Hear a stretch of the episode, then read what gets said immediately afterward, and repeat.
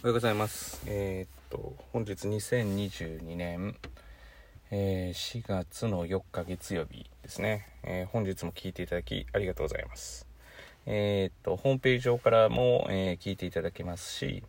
えー Apple や Google や、えー Spotify を、まあ、Amazon ですね、利用して聞いていただくと、おそらく各種で、まあ、あの通知等があるということだとは思います。で聞いていただいてよろしかったらホームページ上で聞いていただいている方はグッドボタンを押していただくと,、えー、と非常に、えーやりがいを感じます。またあの何かこういうネタについて話してほしいとかがあれば、えー、とホームが説明のところにありますので送っていただけると、えーこちらも、えーありがたいです。ということで、え本日の内容は次回の意味も込めてえー向いているか向いていないか。ということについて、えー少し話ができればなというふうに思っています。まあ皆さんですね、えー誰しもやっぱり防衛本能というのはありますから、まあ、傷つきたくない。まあ、たまにですねもう傷つくことを、えー恐れずにすごく進んでいける、えーすごい人もいますけれども、まあ、およそはほとんどの人が防衛本能があって傷つきたくないという思いからやっぱりあの挑戦することに対して、えー臆病になったりすることっていうのは、まあ、多くあると思います。まあ多くいらっしゃるんじゃないかなというふうに私は、えー思っています。でそのまあもう向いていないからっていうことを理由にすると、えー非常に自分を傷つかずにその場を収めることができるので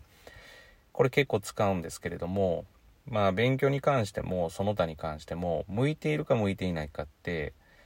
まあ100%の努力があったとするならば、まあ、100%やりきった、まあ、1年間ぐらいですかね、まあ、勉強において1年間ぐらいですかねをやってみないとその向いているか向いていないかっていうのは、まあ、正直わからないんじゃないかだし、まあ、むしろその向いているか向いていないかを、えー何の努力もせずに判断するっていうのは非常に怖いんじゃないかなっていうふうに思います。で、まあ、例えば私がこの仕事が向いているか向いていないかっていうふうに言われた時に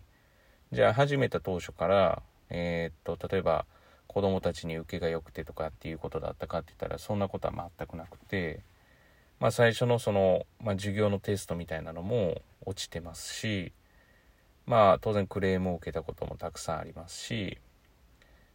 まあうまくいったかって言われたらまあうまくいかなかったことの方が多かったんじゃないかなっていうまあ向いていないなとかいうふうに思いながらえーっと帰っていった日を今でも。普段だったら、えーバス自転車もしくはそれで、えーまあ、10分ぐらいの距離を家までの距離を30分ぐらい歩きながらなんかこう打ちひしがれて帰っていった、まあ、記憶が今でもあるなと。もうもうかれこれだいぶ昔ですけれども。まあその時にじゃあ立ち直ったきっかけって言ったら何なのかって言ったらやっぱり次のこと同じ状況でうまくいくことしかないので、まあ、そこに向けてはやっぱりうまくいきたいという気持ちはありますから、まあ、努力はするわけででそれでこうまあ完全に今思えばそれが100%からって言ったら当然そうではなかったとしても、まあ、前週に比べたらうまくいくことがあってでまあその自分の中でちょっとした自信ができてっていう、まあ、それの繰り返しかなと思ってます。で今でもそうで当然壁があって、まあ、私自身はよく言われるその乗り越えられない壁はないと、まあ、与えてもらってというふうに思っているので、まあ、壁が来たらそれに対して努力をして、まあ、どうしても乗り越えられないものがもしかしたら出てくるかもしれないけれども、まあ、それに関しては、まあ、多少の時間と、まあ、要は努力というか、まあ、やるっていうことをしないと本当に乗り越えられないものなのかどうなのかっていうのは分からないっていうところがあるので向き不向きっていうことの判断っていうのはまああまり早くまあどうですかねあまり早くそうですねまあ下さない方がそういう判断を下さない方がいいのかなっていうふうには思います。特にこと勉強に関しては団体競技ではないのでまあ個人競技ですからまあ個人競技といっても相手があるので、まあ、私から言うとそうですね相手がある要は個人スポーツっていうことで言うと、まあ、例えばテニスとか、まあ、そういったものに似ているのかなとは思うんですけど、まあ、相手の心理を読んで、まあ、やっていく。まあ、こういうことから思うと、こと勉強に関しては、向き不向きを早々決断するっていうのは、まあ、もったいないのかなというふうには思います。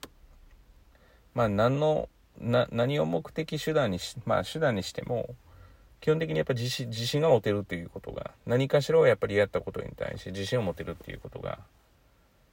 まあ、やっぱり大事かなと思ってるので、まあ、実際そのためにはある程度の自己肯定感っていうのは持っていないと、やっぱやったらできるんじゃないかっていうのは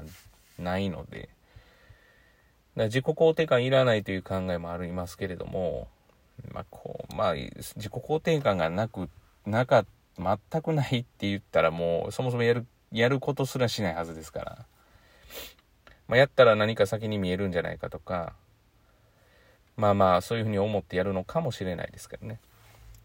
だから、向き不向きって、まあ、いうことを考える前に、今、要はやってきたことを、